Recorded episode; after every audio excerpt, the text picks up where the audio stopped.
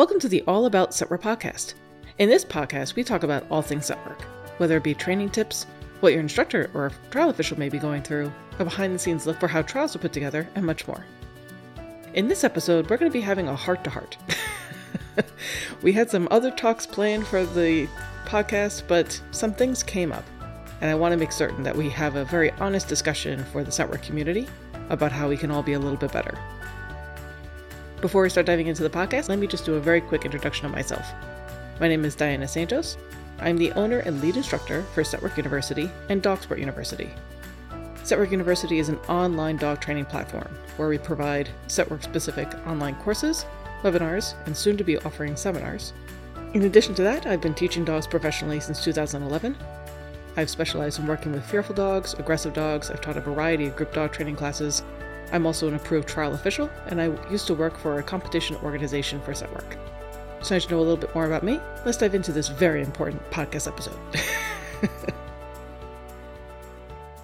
so, for anyone who happens to follow me personally on social media, you may have heard that I received some fairly negative messages in the very end of 2018 and the very early part of 2019. Two of these messages were from different individuals who were very upset that I teach scent work the way that I do.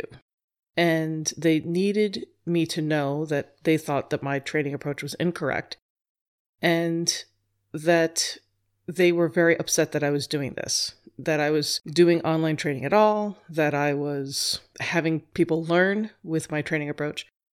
And they were just very upset with me. They were very, very upset. and we had emailed a message back and forth because I'm I'm always open to talking to people about difference of opinions. It doesn't bother me to have discussions, you know, really open and honest discussions about training methods and you know, understanding from my perspective that we can always learn. And that not every training approach is going to work for every handler and dog. That's completely true. Where it could just be a matter of preference. Maybe they want to do something a certain way. That's completely fine. So, what I wanted to do in this podcast was to just challenge all of us as a dog training community, but specifically for scent work, to not be so tribal. and this is going to rub some people the wrong way, and I'm going to apologize at the outset. Understand what it is that we're doing. We are training dogs to sniff things out for fun. We are not certifying dogs for SAR teams or to work with police departments or in the military or bomb detection. That's not what this is. This is not life or death stuff. This is a game. This is a sport. So, even in the context of professional teams, there's still no unified way of training. Every single group may train a little bit differently, and that's okay. There's nothing wrong with that. What I'm hoping that we can at least think about by the end of this podcast episode is how we can maybe adjust the way that we think about training approaches and we think about how we interact with one another. And I don't think that this is something where I can sit up on my high horse and look down upon everyone. I think I can improve too. I think everyone can.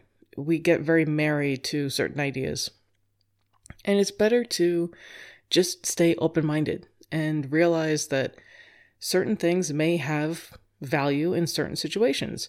And sometimes learning different approaches to see, okay, well, I'm not going to be doing that. That doesn't work for me or my dog or how it is I want to do things. That's okay too. You know, there, there's nothing wrong with that. So, just to make it clear, what is it that I do that is just so terrible that got these people so upset?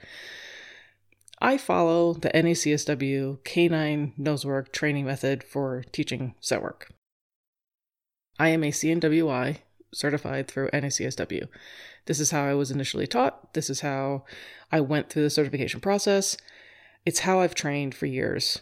And I've gone to a number of seminars and workshops. I've also taken classes where other training methods were used. And I can see some value in some of them for specific things. But personally, I like the way that the canine Nosework training method starts dogs. where it's focusing solely on having the dog find food so that it's building the dog's confidence and it's also allowing either the instructor or the handler trainer or both to do an assessment of what it is that you may actually need to work on with that dog, particularly in the area of confidence. Now, this is where my background kind of comes into play, where I was specializing in working with dogs who were fearful, reactive, and aggressive. So these are dogs who may or may not ever either their people don't even know what dog sports are, or they wouldn't be candidates to trial. The reason why we were doing scent work was to make it a part of their behavior modification program. It was to improve their quality of life. So that's where I'm coming at this from. This isn't so that they can achieve some title. And it's not that trialing is bad, it's not. But that's how I started this. I didn't get involved in scent work because I wanted to obtain titles. I got started in it because I was trying to give my dog a better quality of life who was incredibly aggressive.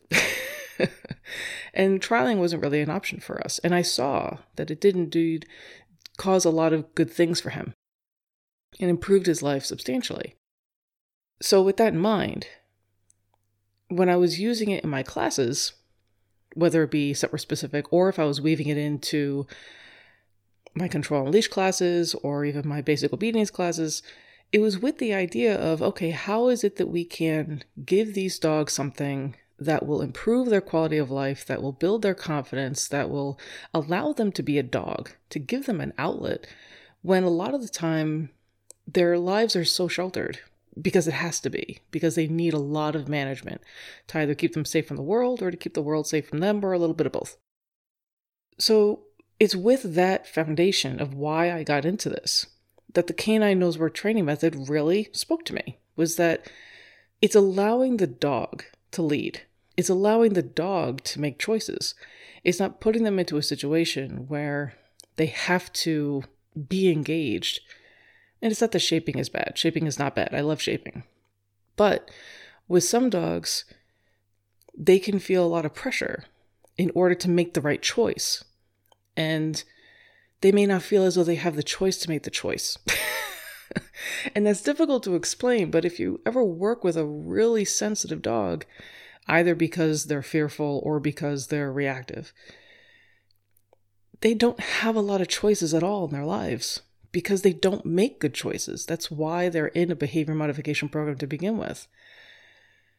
So there's a lot of management in their lives. So by introducing scent work, you could actually set up some boxes with food in it and just see what the dog does. And they very well may come up, find one or two boxes, and say, okay, I can't. And then allowing the dog to say, I can't, is a very powerful thing to say, okay, no worries. And then off you go. And they go, really? You're going to listen to me? That's great.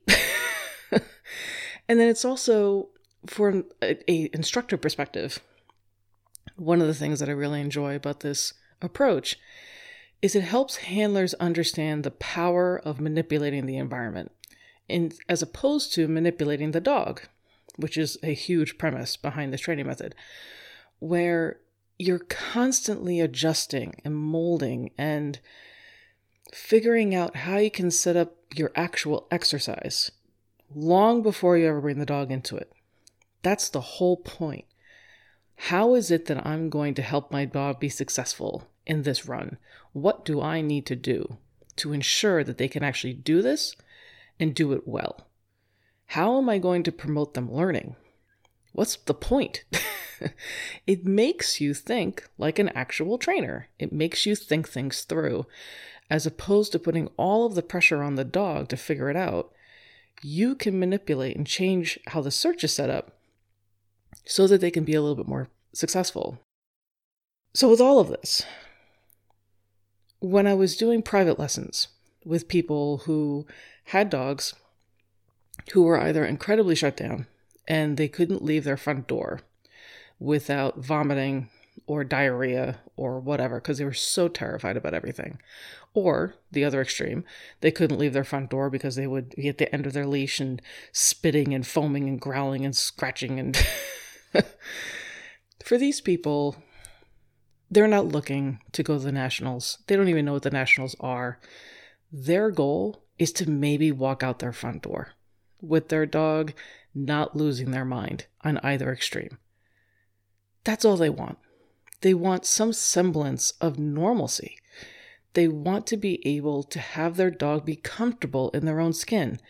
They want to feel as though they have tools to allow their dog to not be bouncing off the walls because they're so managed and there's nothing that this dog can do outside of the four walls of their house that doesn't send them over the edge. The power of being able to give those people the ability to give their dog the chance to sniff for food is beyond amazing. They love their boxes. And I have to say, my clients are incredibly creative and brilliant people, where they have come up with things that I never would have thought of. I had one set, I had one couple who had a very difficult dog, was aggressive and fearful all at the same time, had a long bite history before they ever adopted the dog, and was very problematic with other dogs, but also wasn't very good with people either we introduced a variety of different things for behavior modification, which they were working very hard on. But the one thing that, that we had introduced was scent work as just a general concept, something to give this dog an outlet. And what they did once they realized how much the dog liked it is they incorporated this into their guest greeting routine, which I never would have thought of in a million years. So the way that this would work is they would have the dog on leash person would come in, they'd sit in their designated spot on the couch. They would set up some boxes with the dog's favorite treats, and the dog would come up and they would search. And this would be almost an assessment. Can the dog do the scenting game with this person in their house? And they found out that they could, that the dog was so focused on the search. They weren't worried about the person. They weren't fixated on the person. The dog was happy and relaxed and engaged in the game. They gave their jackpots for each of the boxes. They would then bring the dog back to their bed, which was away from the visitor couch spot. and this is where the brilliance comes in. They would have the, the visitor toss high value treats at that dog while the dog was on the bed to be part of their party. And if the dog seemed comfortable, the person would then put the high value treats into the boxes so the dog could do another run. Depending on how the dog was doing, nine times out of ten, when they first started this, they were amazed. The dog was totally cool with it. The dog would come up, they would search, they'd do another party, and then the dog would get to retreat into another back room with a chew. I mean, that is amazingly brilliant. And after they do that a couple times, that person would be part of the trusted group of people that this dog was comfortable with, where they could stay in the room on leash still while the person was there before they would treat into the back room. And that's the beauty of this, of giving the dog the ability to make the choice and shifting the thinking of the owners and the handlers of reading their dog, of listening to what their dog can actually do of wanting to set the dog up for success, of being creative, but not of simply going, okay, we're going to do this and then this and then this, and then dog, you're going to do that and then that and then that. I don't think they could have come up with this idea if they were trying to get the dog onto odor, be it a target odor, birch as a clove right out of the gate, or they were worried about alerts, or they were worried about all this other stuff. That had nothing to do with it. They are never going to use birch. at least not in the near future. I got them a scent kit as a gift. And they both said, Oh, that's very nice, but we're good with food. He really likes food, and it's easy for us. There's nothing wrong with that. So, what I'm hoping to show with this example is that there's lots of different reasons why people may be getting involved in scent work. I like all of them. I just want more dogs sniffing, whether it be because they want to go to the nationals, that's a goal, whether or not they just want to get a bunch of titles, if that's a goal, whether or not they just want to have fun with their dog, whether or not they're trying to use it as a behavior modification program, whether or not they just want to get some of the energy out for their dog, they want to give something as far as an outlet so the dog isn't bouncing off the walls. Because they saw it in a newspaper article or a magazine article or somewhere online said, Ooh, maybe I should do that. I don't care why. I just want more dogs sniffing. So, this is where we get to the real talk part. In case anyone wasn't certain, there are lots of different ways to teach scent work. I'm going to repeat that. There's lots of different ways to teach scent work. There is no golden rule. There is no only one way, and there never will be. Even as scent work matures over the years, there's never going to be just one singular way of doing things. And if you want to be a good instructor, trainer, owner, handler, whatever, you should be, in my opinion, educating yourself about all the different types, about all the different approaches, and see what pieces of each would work for you. There are some that you don't think are valuable at all. And again, that's just your personal opinion, and that's fine. There's nothing wrong with that. there are others where you say, well, you know, I'm not too fond of this or that, but I do really like the premise behind this and that. Maybe I can tweak it a little bit to incorporate into what I'm doing. So let me give you an example of a real life application. So, as I said, I am a CNWI. I use the canine nose work training method for training, but that doesn't mean that I turn my mind off to anything else. So, for my dog, for instance, he loves, I mean, loves to bash containers. He thinks that throwing containers around is the best thing ever. it's just a fun thing. He's a very footsie dog. He slides across our hardwood floors all the time. He loves to pounce on things. It's just literally his personality. It's not as though it was a training thing that we did. It's because he's a Doberman. it's because of who he is. And I frankly find it very endearing. He's just a happy boy. That obviously doesn't really work if you want to be trialing. So I still introduced him to scent work using the canine nose work training method. And he's, you know, about 50 50 at a trial, whether or not he's going to bash containers or not. But I think that if it was really going to be a big issue, that I would need to do something else. So we were getting ready for one set of trials. This was has to be a year ago now, I think. And in our practice sessions, he was consistently like if it was a closed box and a long row of boxes, he would fly down and he would throw all of his weight on top of that box. In addition to that, we were also working on ground hides, so things that are not in boxes, but just a hide that's actually on the ground, which was one of his weaknesses. He was able to find elevated hides no problem, but he had a really hard time finding ground hides. And he had a breakthrough where he was doing really well in finding the ground hides, but now in his super enthusiastic, oh my god, I found it, he was now pouncing on and picking up and throwing and all kinds of craziness. So we worked on it with pairing and everything else, and it was getting better. But there was still this level of just insanity about it. He was just so over the top.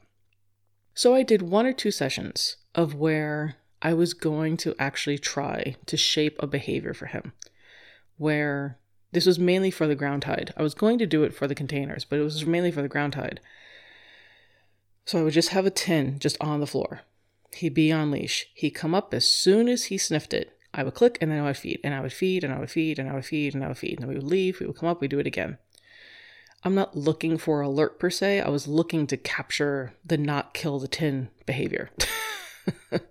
He's already been on odor. He had been on odor for years. We were doing this with Birch. And we did this over, I think it was two or three sessions. And wouldn't you know, it helped immensely. I never used it again for it was just it was a little stopgap kind of thing. We went back to our pairing, back to our other stuff, but I think it helped him understand like, "Oh, I don't need to be pouncing on this. Who knew?" and then we started doing that a little bit with the containers as well, where he would just come up and I would click me, "What a good dog. Oh, that's a great dog." Same kind of thing. I used it for 2 or 3 sessions and then he was good.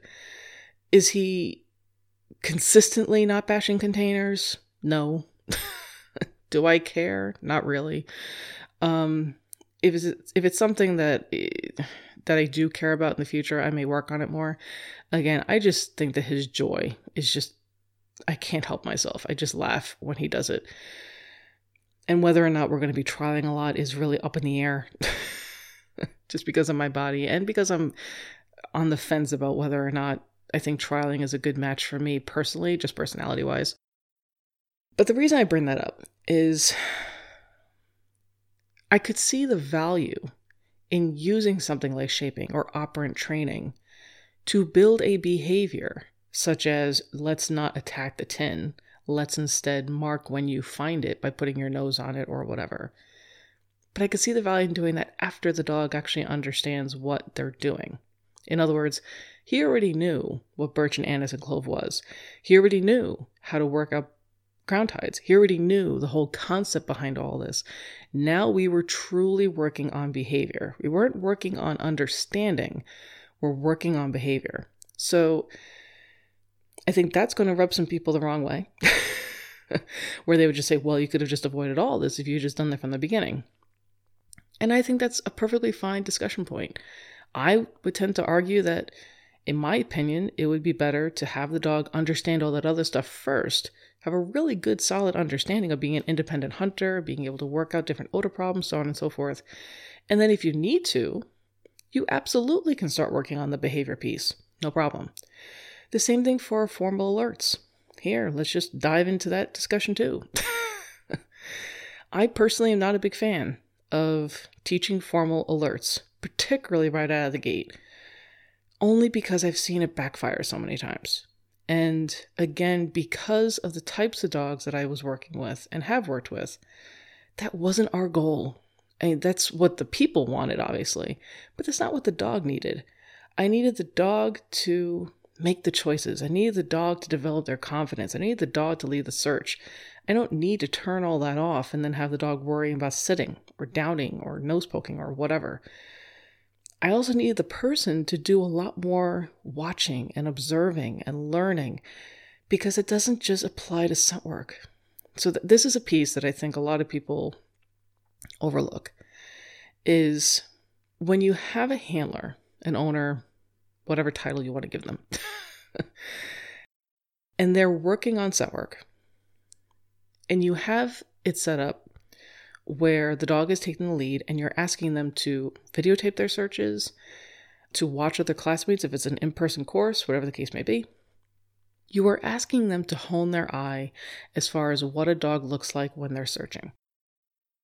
That doesn't just apply to scent work particularly when you're talking about people who are dealing with dogs with behavioral issues, one of the most important things that you can teach that person is how to properly read their dog, how to tell when their dog is starting to drown in whatever emotion it may be.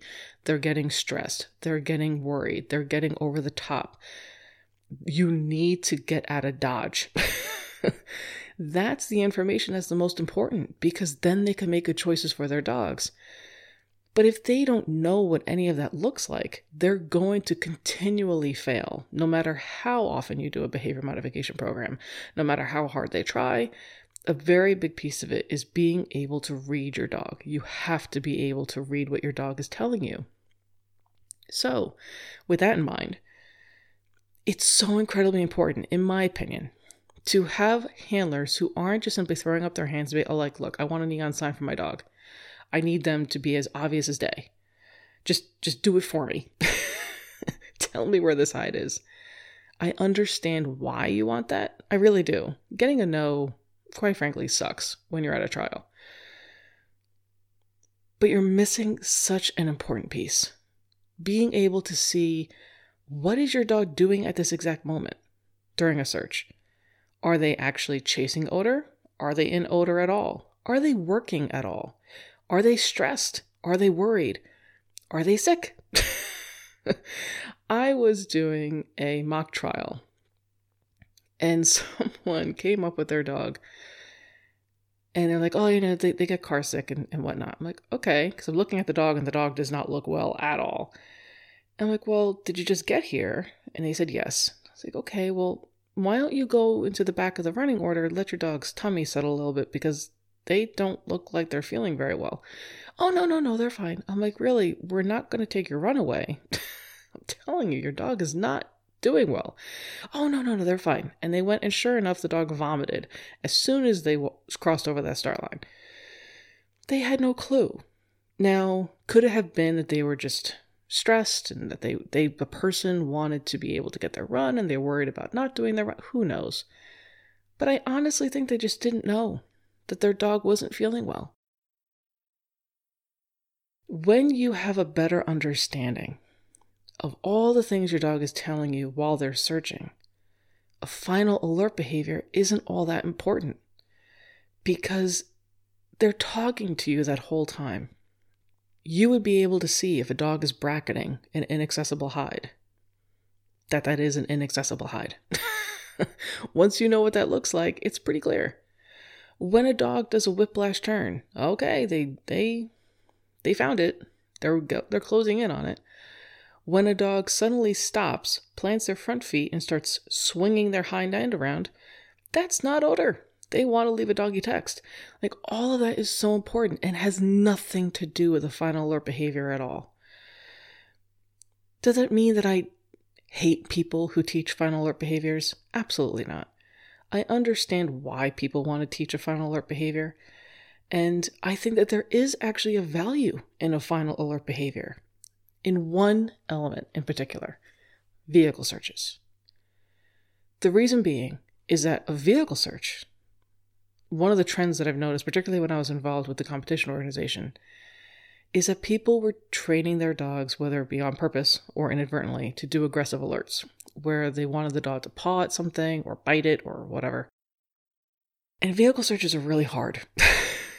They're not easy. There are these big hollow things, odor flows all around them. And as a handler, you forget that wind is a factor. So the hide may be on one side of the vehicle, but the wind is blowing it towards the other, and your dog is investigating where the odor is collecting, but that's not where the hide is, and so on and so forth. With a vehicle search, your dog is much more likely to be involved in an aggressive alert if that's what they have in their repertoire, which is hugely problematic. so I think it would be wonderful that if you had a dog who was an aggressive alerter for whatever reason, to teach them a formal alert behavior that was completely different. I think that's completely fine. I don't think that's a problem at all. As long as you're not all you're not putting all your eggs in that one basket. You're still building the other skills. You're still teaching your dog to understand, okay, the odor may be going here, but that's not where the odor is coming from. How do I find out where the odor is coming from? To allow your dog to come off the, the vehicle somewhat, to chase the odor cone so they can get back to source so that you're conducting the search well, where you're not doing check, check, check, check, check. Oh, that drives me crazy. and that's a perfect example, right? Does that mean that people who do check, check, check are wrong? They're not wrong. It's just a personal preference. It drives me batty because I don't want to have to walk backwards around a vehicle where I can barely walk forwards. I'm going to be bashing myself on those mirrors. I'm going to be tripping over the car. I'm going to land on my ass. It's just going to be a mess. But that doesn't mean that people who do that are wrong. It's just something that I'm not a big fan of. And I would rather that my dog do the search independently.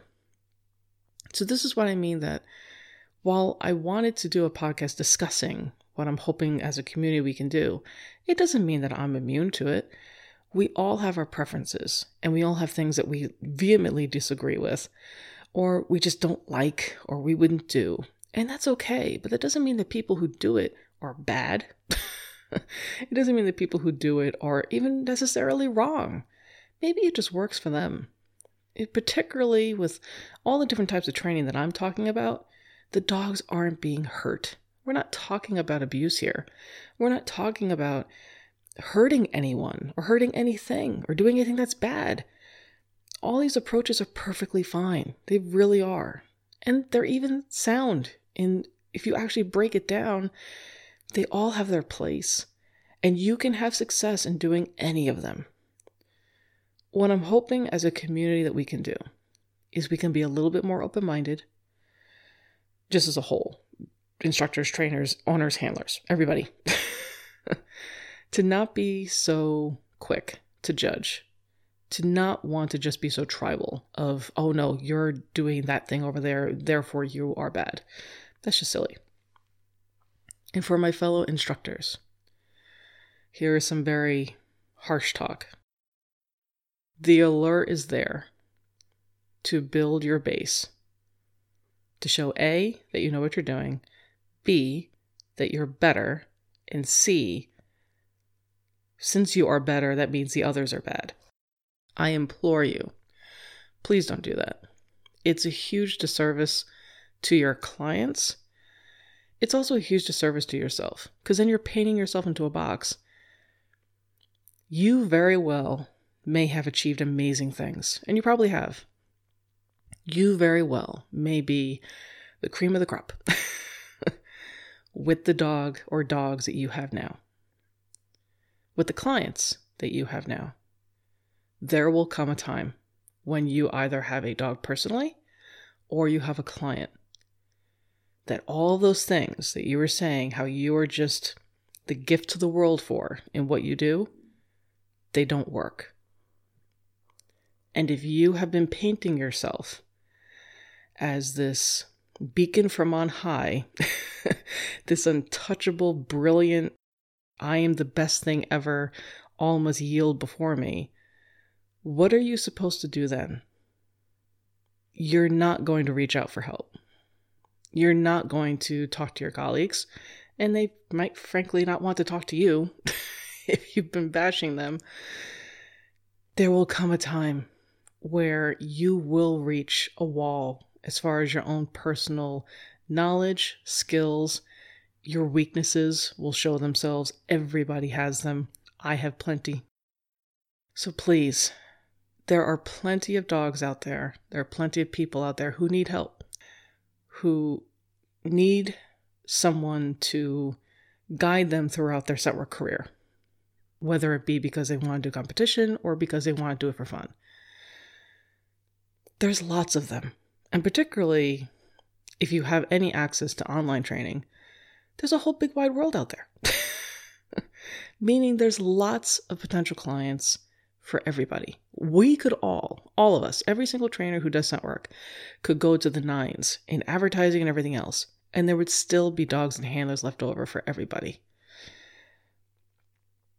Don't be afraid to work with somebody else. Don't be afraid to try different things. Always keep learning. Stay humble. and for the love of all, please share when things don't go well. The thing that bothers me the most when I have a new client come to me is where they and their dog are so incredibly stressed, defeated, deflated. And and the messages and emails I'll get are I don't know what I'm doing wrong. I don't know what's wrong with my dog. We did this, that, and the other thing, and this and this, this is broken, and so on and so forth. We're nothing like so and so. Because so and so has been posting every day forever about how they are brilliant. Their dogs are brilliant. It's always high in trial in this, high in trial in that. Or if they're not trialing, oh, I've only been teaching my dog for two seconds and they can do summit trial level things, even though we never want a trial. Oh, look, I've been working with this dog who was aggressive, and in two sessions, they're not aggressive anymore. It's all because of this. It's like, really? Come on. You're doing a huge disservice by doing that. I'm not saying don't celebrate your successes. Please do. But feel free to show everyone that you're a person feel free to show everyone that your dog is actually a dog. I'm not saying that you have to, you know, blast out there, oh, by the way, we totally bombed this day. You don't have to say that. Talk about how you train. Talk about your processes. Talk about how, yeah, we did really well with this and this. This couple, these couple of things we're working on, and that's okay. It makes it so that you don't feel as though you have to be perfect. So it takes a lot of pressure off of you. but it also takes an incredible amount of pressure off of the dogs and their people. And as professionals, that is our job. Our job is not to create more problems. And if people are rushing through their training because they're trying to achieve these impossible goals, because they think that's what's involved when it's not, that's that's just a dereliction of duty, in my opinion. and I don't think anyone's doing this on purpose. I think that it's I think people just think, as my fellow colleagues, that that's what you have to do. You have to show that you're the best, that you're great, that you're this or you're that. Otherwise, people don't want to work with you. Yes, you have to show you know what you're doing. Yes, you should know what you're doing. but that's only part of it. Being real, letting people know that you're not perfect either, that it's okay to make mistakes, they're not going to break their dog, how they can avoid breaking their dog, and also showing that you're flexible. Be like, okay, yeah, I like teaching this and this and this way, but I also have these tools in my back pocket should I should I need them. You should also, little client of mine, stay open-minded. Don't just take my word as gospel. By all means, work with other people. By all means, watch other videos, do webinars, do seminars, do in person things. Go to YouTube. Learn to your little heart's content. the second I have a client start telling me that I'm the best trainer ever, I put the brakes on that real quick because I'm not going to be able to actually reach them. All that's turning into is idolization, which has no place in dog training. I am not perfect. I am very, very far from it.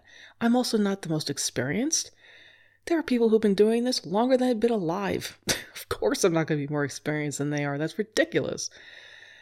So, the point being is that we have to be careful of how it is that we're conducting ourselves as professionals. Realize that you do have a lot of pull and that you have a lot of clout. People are watching what you do, they're watching what you post, they're watching what you say. And if you are constantly saying, A, that you are basically the second coming, B, that your approach is the only approach, and C, all other approaches are wrong, you are affecting all of your clients. And when you really start building up basically like a cult like following, which is kind of disturbing, that's when people start reaching out to other colleagues like me. And it's not a fun way for me to spend my time. and I highly doubt I'm the only one who's ever gotten a negative comment from someone. So, this big, very long, rambling episode. In closing, we all need to stay open minded. There's lots of different ways to get to the same goal point. And people may very well have completely different goals, and that's okay. Learn as much as you can, train with as many people as possible, take as many classes, webinars, seminars, read books, watch videos, even if it's just to say, you know what? I don't really like any of that. Or I don't think that works for me or my dog. For me, some of my best learning was, yeah, now I know what not to do. That's okay. That's still learning, that's still information. But you may find a nugget. You may find a piece of gold in there that you never would have thought of before. How wonderful would that be for both you and your dog? So let's just all stay a little bit more open minded. Know that we're all on the same team. I may not train the way that you do, but my goal is to have more dogs sniff. That's it. You know, there's no nefarious thing behind it. I'm not looking to do anything bad. I just want more dog sniffing. That's all. And if you don't agree with how someone trains, that's okay too. You don't have to train with that person. it's not a requirement. So I think if we could all just take a step back and not be quite so invested in the approaches and not become so tribal and not think that we have to go to war for each other, I think we all be a little bit better off. So thanks so much for listening. I hope that this podcast episode at least got everyone thinking. Happy training. We look forward to seeing you soon.